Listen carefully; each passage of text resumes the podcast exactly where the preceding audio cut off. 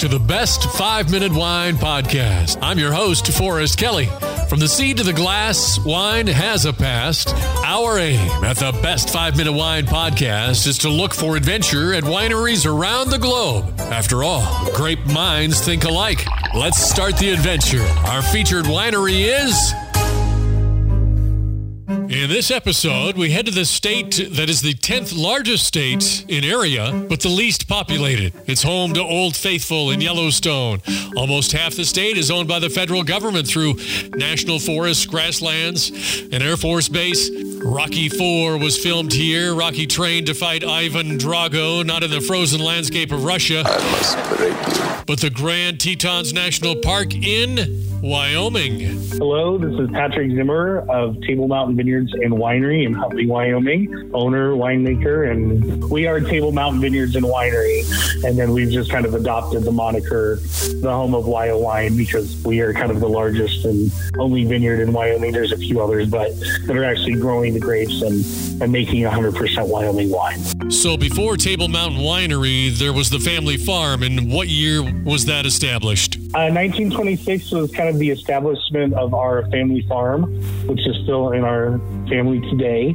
Uh, my great grandfather homesteaded. He was a World War One uh, veteran and uh, came to this area from Nebraska to homestead and, and make a farm. Keeping a farm going is a full time business, so I imagine that uh, starting the winery was probably inspired by you. I was uh, a senior at the University of Wyoming. My major was in ag economics. We had to do a thesis project. I came home one winter.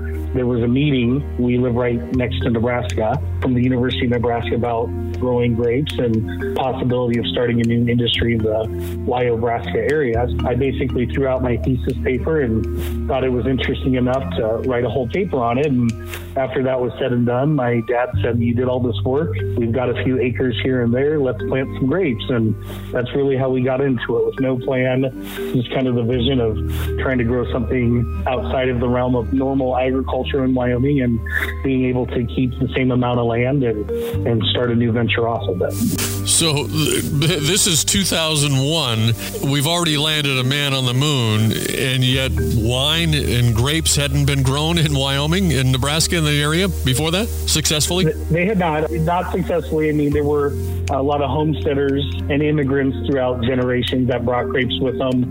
There's some history you can find that uh, there'd be some Italians here and there who would just bring um, truckloads of wine or grapes in from California, or wherever, but nobody was actually trying to successfully do a vineyard. But at the time, there weren't any spots truly in Wyoming, climate wise, that the traditional vinifera would grow there. So it took 20 years in the making from the University of Minnesota and other grape breeders in kind of the Midwest that were able to develop these cold hardy hybrids that can survive our very, very cold winters. Yeah, I would say Wyoming is extreme. Their climate is drier and windier in comparison to most of the United States with greater temperature extremes.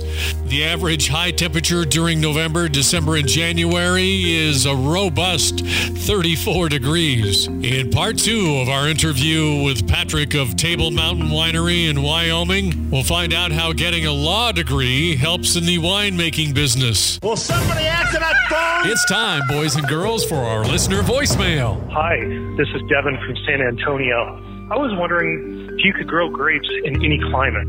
What's the coldest climate that grapes grow in? And do all 50 states produce grapes? Within reason, yes, you can grow grapes in any climate.